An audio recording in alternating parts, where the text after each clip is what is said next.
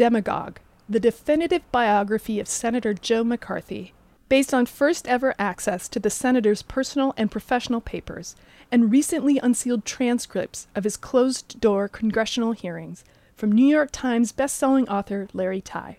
Available now.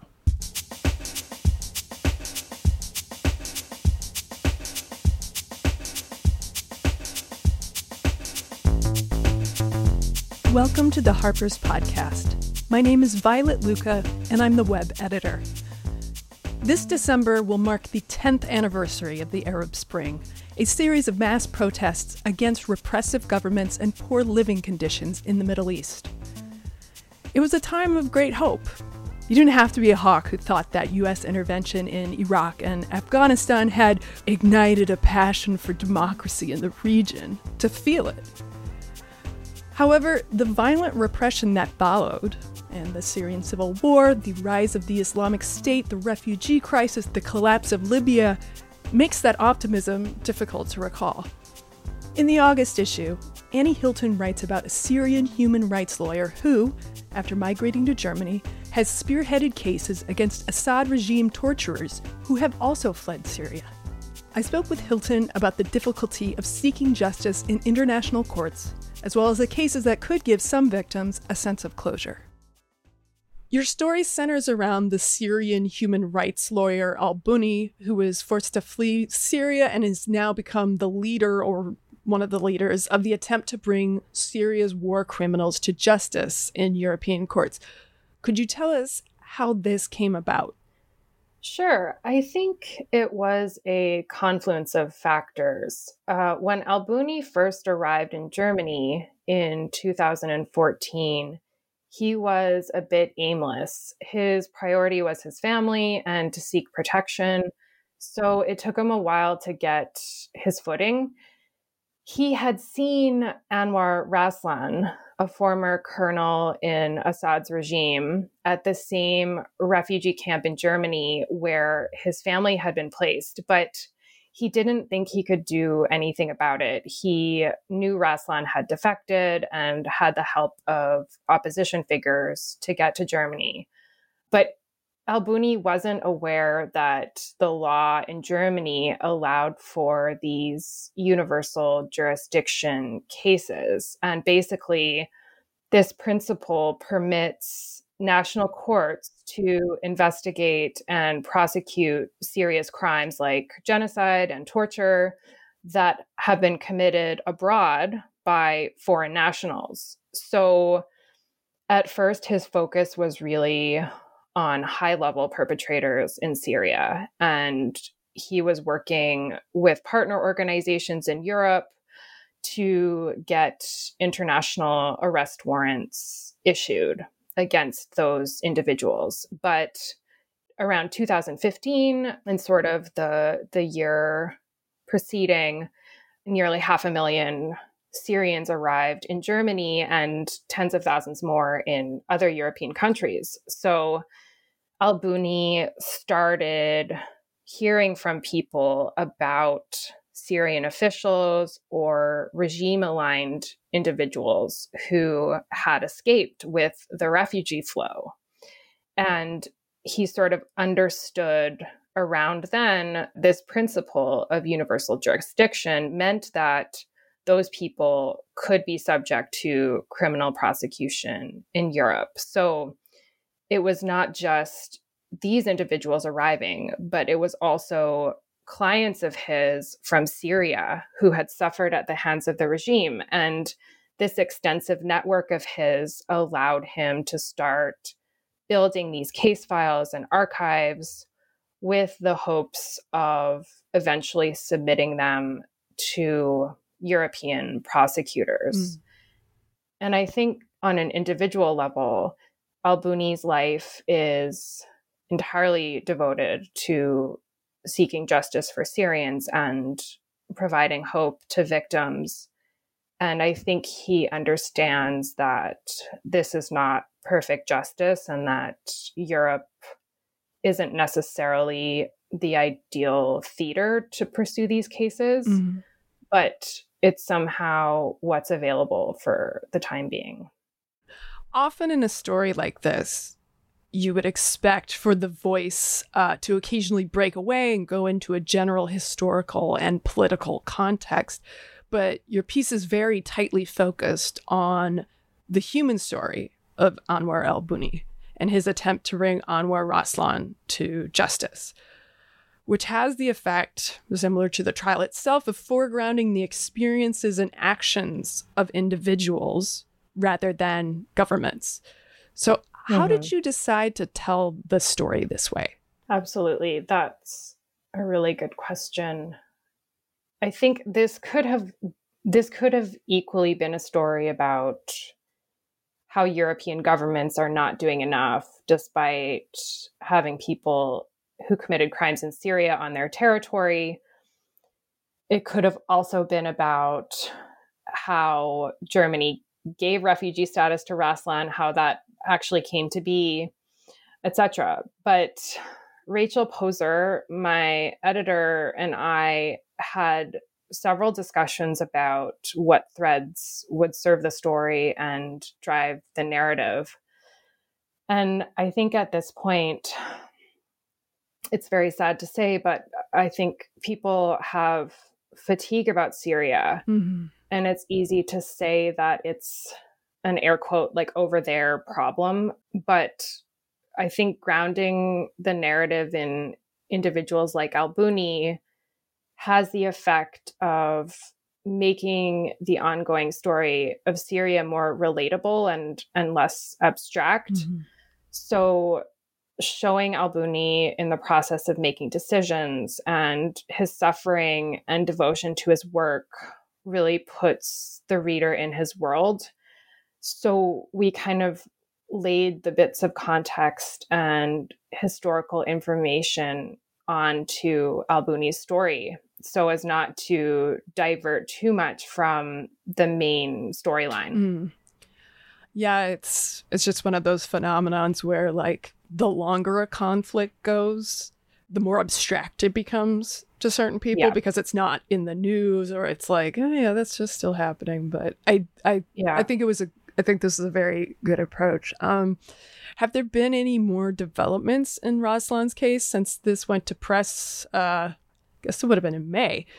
And if not, what what about the other cases that Al Bunni is pursuing? Sure. So since this went to press, Al Bunni testified in the trial as an expert witness. He was asked to discuss his work in Syria as he represented a few survivors involved in the trial after they were released from detention in branch 251 in Syria, which Anwar Raslan, the accused, oversaw.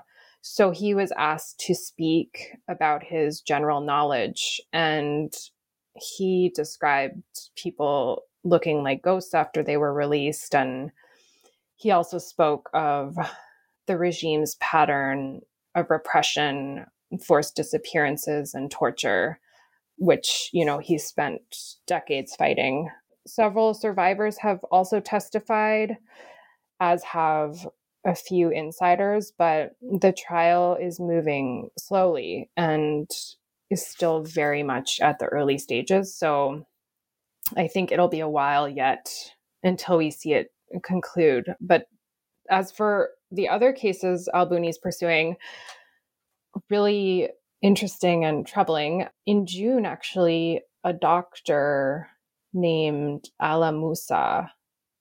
Uh, he's identified as Ala M by German authorities, was arrested in Germany.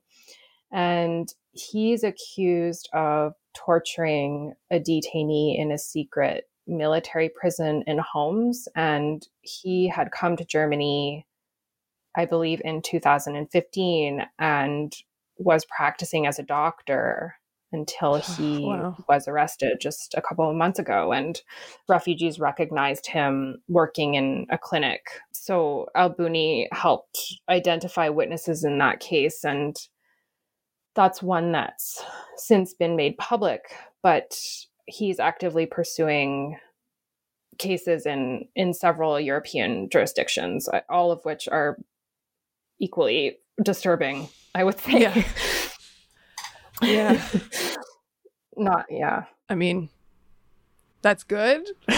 it's good that these are moving. Uh, but I mean, you describe this in your piece that, you know, when it, you know, when Raslan was first taken to trial, you know, this was at the start of coronavirus. Mm-hmm. Not very many people were there. Um, mm-hmm. And considering the Assad regime, maybe not the most truthful, and that there's good reason to believe that they have been drastically underreporting coronavirus cases in Syria, and the outbreak is deepening the ongoing humanitarian crisis in northwest Syria. So, what do we know about this and about the state of the region more generally?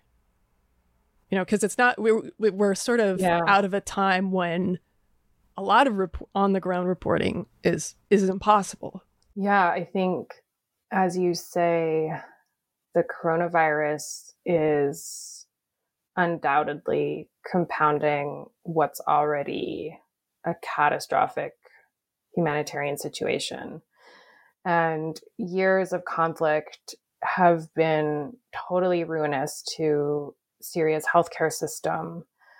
In the Northwest, there are some 2.7 million people displaced living in dangerously overcrowded camps where health conditions are disastrous and it's impossible to physically distance. And the press reported a few days ago that several people had tested positive in the Al Hol camp, mm-hmm. uh, which is a displacement camp with tens of thousands of people many of whom are suffering from malnutrition and disease. This is the camp where relatives of ISIS members are detained or ISIS aligned individuals. And aid groups are concerned that few tests have been made available in the region. And if they run out, which they're set to do, it will be impossible to trace and contain the spread of the virus. So it's very troubling. And I think the key point is that we just don't know enough. Hmm. Do you think at some point there could be some sort of humanitarian intervention on that level or is it just too too early to say? Yeah. I think it's too early to say. I think the latest press reports indicate that there are infections in the displacement camps and that aid groups are struggling to test people and to trace the spread. And beyond that, it's difficult to say how severe the situation is mm-hmm. um, because, as you say, the Assad regime is underreporting cases and it's hard to get a grasp on what's really happening. Hmm. And since June, the US State Department has been gradually imposing sanctions on the Assad regime under the Caesar Syria Civil Protection Act. Uh, very artful name uh, for sanctions that are just horrific and are going to kill people. Um, and article published, I guess last week, in the New York Times reported on the heavy criticism the sanctions are receiving from humanitarian and diplomatic experts, both for being ineffectual and increasing the existing economic burden on a country that's been impoverished by a long civil war. Could you help us understand some of the context here? Sure, to the extent that I understand it myself. Um, so, I guess for listeners who aren't familiar with the Caesar bill, the law, as you said, went into effect in mid June, and it aims through economic sanctions against Syria to end the war and break Assad's hold on power. And to that end, the law gives the US power to freeze assets of any person or entity doing business with Assad and punishes individuals and corporations that enable certain sectors of the economy. and I think, you know, dozens of people have already been sanctioned, including Assad's wife, Asma mm-hmm. al Assad, and other members of his family, as well as military leaders. And the concern is that focusing entirely on economic sanctions is short sighted and one needs a broader strategy because the sanctions restrict reconstruction efforts. It could hamper recovery efforts and it could cripple you know the humanitarian sector that's already suffering. Mm-hmm. and i think you know the syrian people could pay the price if it ends up having an effect on aid efforts inadvertently although that's an exemption. Um, and these are really legitimate critiques. On the other hand human rights advocates like Stephen Rapp, for example, who is the former US ambassador at large for war crimes issues in the Office of Global Criminal Justice. It's a very long title. Hmm. Um, he's written about this and he claims that you know economic sanctions are an effective method and tool to go after human rights violators and businesses that prop them up and according to Rapp, the bill sends a strong message to Assad's supporters, and it can extend as far as banks and entities doing transactions in New York, for example. Mm-hmm. The bill, I, I, you know, it could also open the possibility for victims to pursue legal action against these companies that knowingly deal with sanctioned individuals mm-hmm. or entities. So I think, you know, there are legitimate arguments on both sides of this bill. And I don't claim to know one way or another, but I I suppose that, you know, time will tell and we shall wait and see. yeah. yeah it just seems like one of many things the Trump administration has done to just try and wrap it up. Like there's not it mm-hmm. seems very uh well, as you say, there are good and bad elements yeah. to it. But your your article highlights some interesting internal tensions among human rights activists who support Raslan's prosecution and similar cases there are concerns that these trials might help European governments let themselves off the hook for what's happened in Syria, that they may mm-hmm. dissuade others from defecting, that they might direct attention away from the heads of the Syrian regime and toward lower level operators like Raslan. Mm-hmm. And, you know, reading about these tensions, it's it's hard not to be reminded of the trial of Adolf Eichmann after the Holocaust, which Hannah Arendt famously described as a show trial and political yeah. theater. Al-Bunni, however, seems to see this as a straightforward moral responsibility. In your experience as a journalist and as a human rights lawyer, what do you think history might tell us about the effects of trials like this? Yeah. So I think it depends first on whether or not you agree with Hannah Arendt's interpretation of the Eichmann trial. Um, either way, to provide context, the trial in Germany is the first anywhere in the world to prosecute state sponsored torture involving members of or former members of the Syrian regime.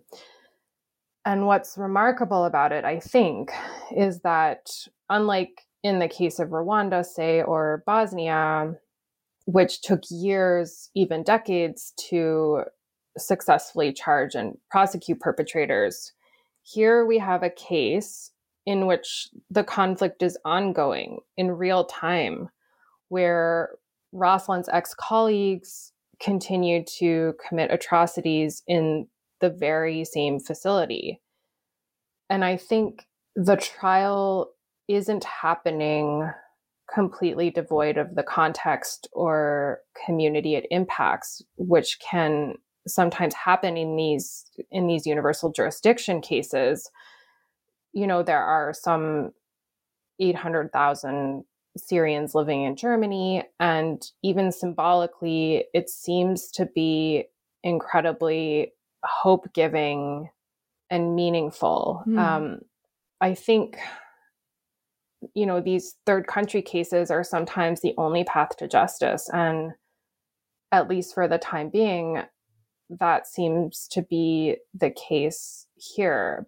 But I, I do see the danger of overselling the importance of, of such trials, especially in the case of Raslan and his subordinates. Al-Bunni is adamant that this trial has an impact on Assad and mm. his supporters, but I am I'm not I'm not so convinced. I think it's clear that this is not by any means complete justice. And critics are right to point out that the highest level perpetrators enjoy impunity. And I think that's something we need to keep in mind here. And I think one of the things that history can tell us that is important in this context is that when justice mechanisms have been put in place following broad scale atrocity where victims can fully participate and there's some kind of due process, there's less likelihood of a recurrence. And mm. To me, that that is really interesting. Yeah. And of course, the the notion of justice itself is such a slippery, hard to define concept. Absolutely. So like, yeah. It's um leave it to the lawyers and the philosophers on that one. But I'm, not, I'm not I am not even gonna try to dive into that. But me either. You know, you are a human rights lawyer. So is Al-Bunni. I should I should specify that I am not a practicing lawyer. I've just I've been trained as a lawyer. Right and with your background using your background mm-hmm. in this in this training you've written about victims search for justice in other countries um, you wrote something for harper's online about a liberian war criminal and trying to bring him before uh, some court and the difficulties yeah. around that and in liberia in syria in cambodia there have been instances where the local government is unable or unwilling to pursue action against those who committed atrocities. And because there are a lot of conflicts that have happened over the past 30 years, the laws aren't as strict about prosecuting modern day war criminals as there were after, say, World War II. So, do you feel like this is a problem of awareness or it's it's evidence of a, a, more conservative shift in how we deal with war criminals that's a really good and important question though a tough one to answer i think it's difficult to place today's atrocities or you know recent atrocities within the framework of the post World War II legal mechanisms because the nature of conflict has evolved, as has the law on punishing and prosecuting atrocity crimes. But it's true, and this is according to Rapp, Stephen Rapp, who I consider an expert and authority on this, that international criminal justice is receiving less support from major powers than at any time since the end of the Cold War. Mm. There is certainly a lack of political will by authorities to hold perpetrators accountable. Um, you know, one recent example is the Trump administration leading, you know, a hostile campaign against the International Criminal Court for pursuing an investigation, in part on whether US military and CIA personnel committed war crimes in Afghanistan. Mm. And, you know, clearly the US has eroded its credibility when it comes to international justice. And in terms of national efforts, behind the scenes, there are human rights advocates and lawyers working tirelessly to see justice done and to prosecute perpetrators who enter US territory. But the legal framework is so inadequate. And any efforts in the last several years, even longer than a decade, to introduce or amend legislation that might make it easier have simply failed. So, you know, there's an effort by prosecutors to use this tactic called the Al Capone method.